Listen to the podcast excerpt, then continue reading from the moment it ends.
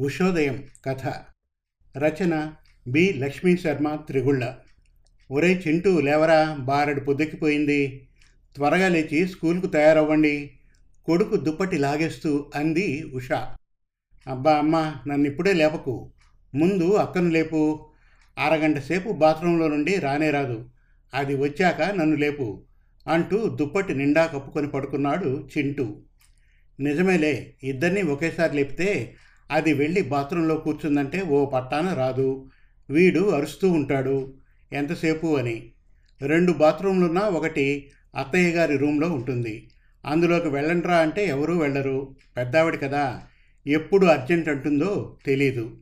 వీళ్ళేమో లోపలికి వెళ్ళారంటే అరిచి గీపెట్టినా రారు. చిన్ని స్కూలుకు టైం అవుతోంది. లేచి త్వరగా తయారవు ఆటో వచ్చి ఇంటి ముందు హారన్ కొడుతున్నా తెమలరు. రోజు మీరిద్దరూ లేట్ చేస్తున్నారని ఆటో అతను గొడవ పడుతున్నాడు. ఇంకా చిన్నపిల్లలా చెప్పు.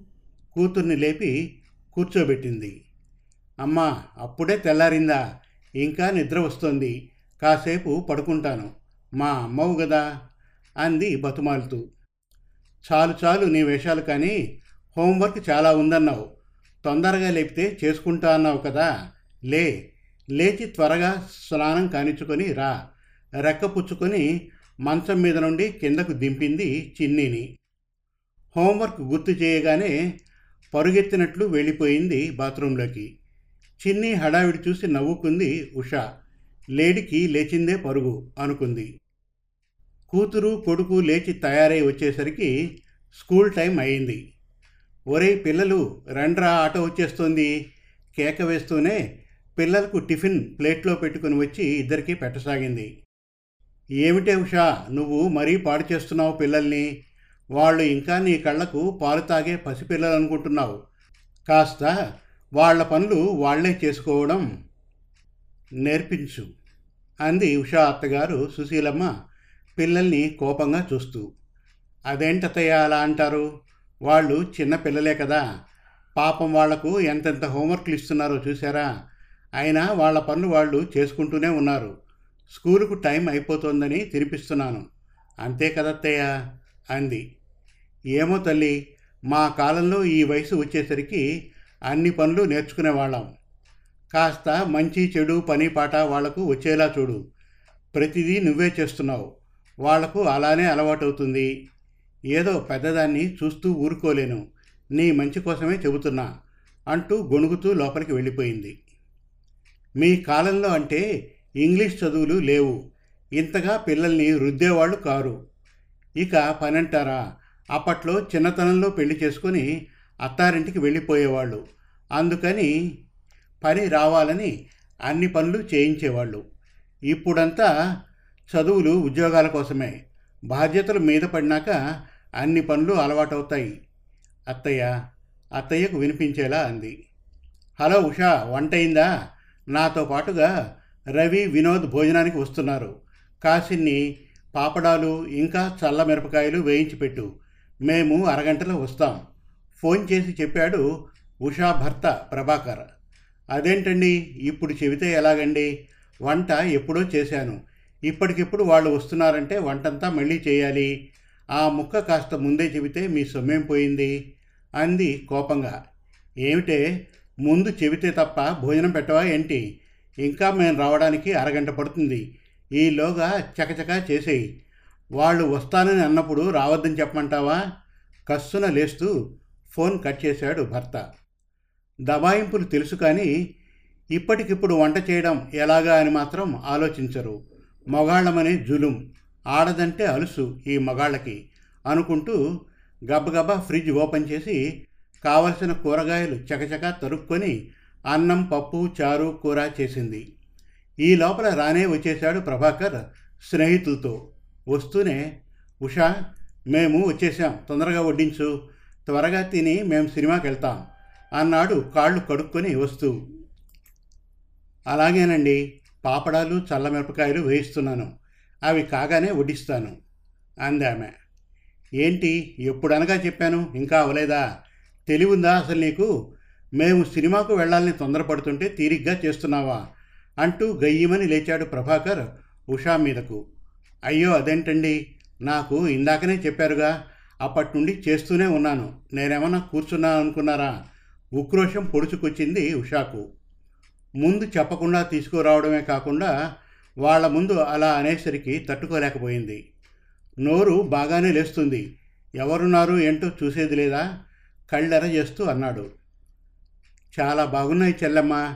నెలకొకసారైనా నీ చేతి వంట తినాలని ఉంటుంది. ఈరోజు ఖచ్చితంగా అనుకున్నాను. నీ చేతి వంట తిని ఎన్నాళ్ళయిందని. అప్పుడే మనవాడు చెప్పాడు మనం సినిమాకు వెళ్దాం. సినిమా థియేటర్ మా ఇంటికి దగ్గర కాబట్టి మా ఇంట్లో తిని వెళ్దామన్నాడు. చెప్పాడు రవి నవ్వుతూ. అవును ఉషగారు చాలా బాగున్నాయి మీ వంటలు. కాకపోతే మా వల్ల మీరు ఇబ్బంది పడ్డారు. ఏమీ అనుకోకండి. అన్నాడు ప్రభాకర్ వైపు చూస్తూ ఉషాకు ప్రభాకర్కు అర్థమైంది.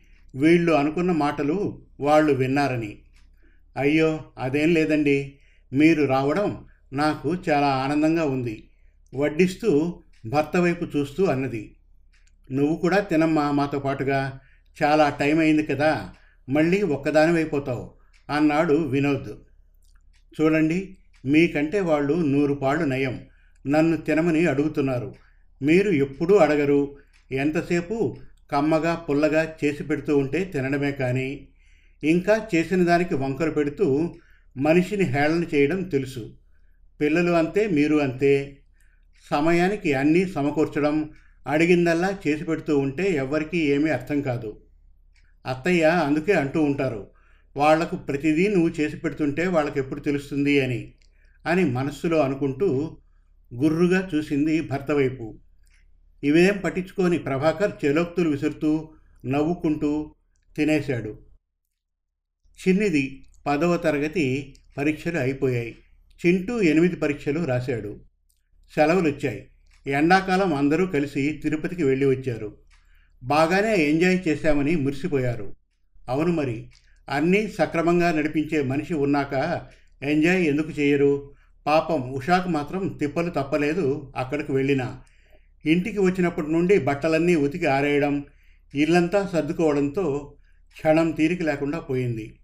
ఉన్నట్టుండి వర్షం దంచి కొడుతోంది. ఎండాకాలం అయినా ఏమిటో అకాల వర్షాలు అనుకుంటూ. ఒరే పిల్లలు వర్షం పడుతోంది. గబగబా వెళ్ళి బట్టలన్నీ తీసుకురండి. వర్షానికి తడిసిపోతాయి.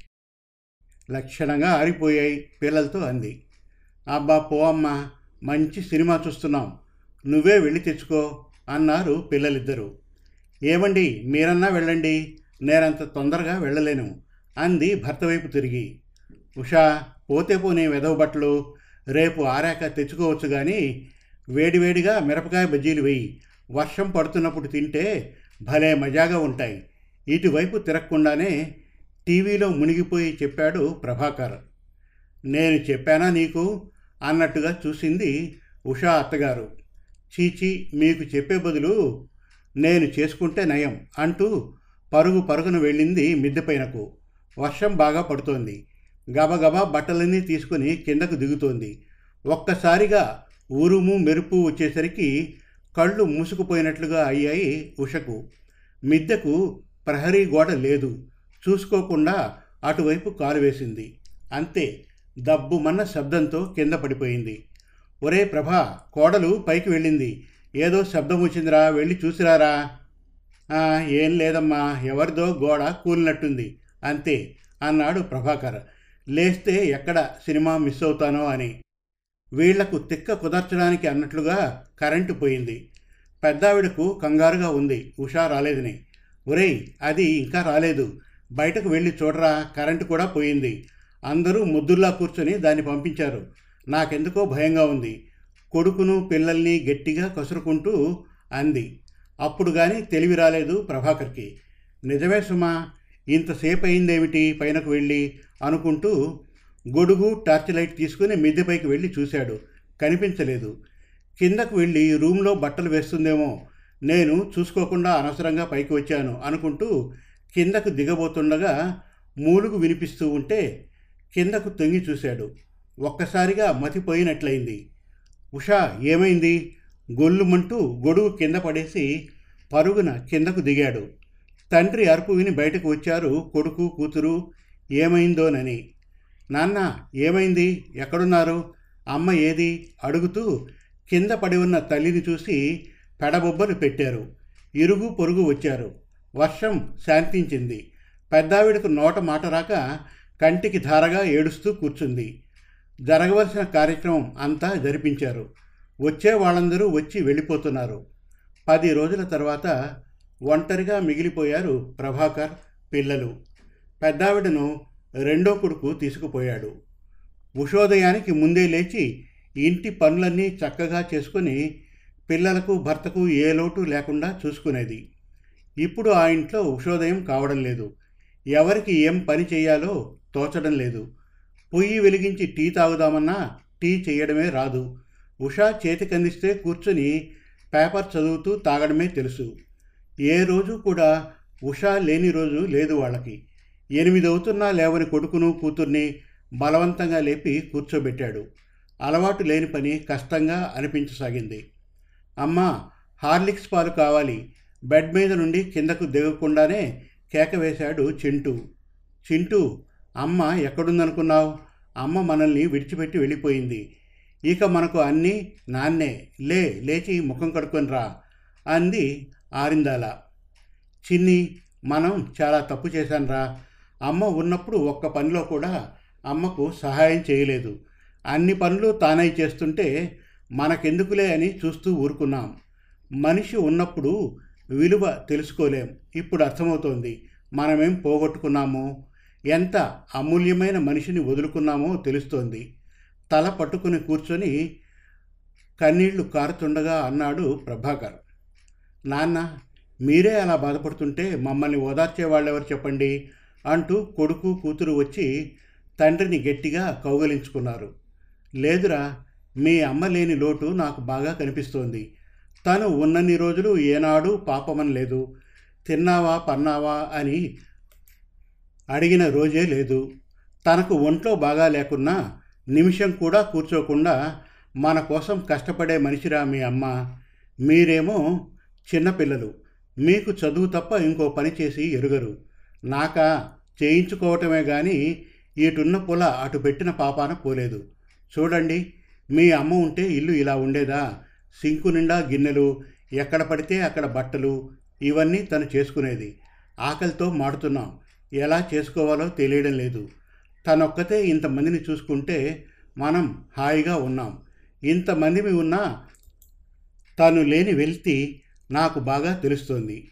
ఎటు చూసినా తనే నవ్వుతూ కనిపిస్తోంది. నా ఉషా లేని ఉషోదయాన్ని చూడలేకపోతున్నాను. బాధపడుతూ పిల్లల్ని దగ్గరకు తీసుకున్నాడు ప్రభాకర్. అభం శుభం తెలియని పిల్లలిద్దరూ తండ్రి ఒడిలో గువ్వలుగా ఒదిగిపోయారు. నా ఉష లేకుండా ఇంత భారం నేను మోయగలనా? పిల్లల్ని చూస్తూ అనుకున్నాడు బాధగా. సమాప్తం. మరిన్ని చక్కటి తెలుగు కథల కోసం కవితల కోసం వెబ్ సిరీస్ కోసం మన తెలుగు కథలు డాట్ కామ్ విజిట్ చేయండి. Thank you.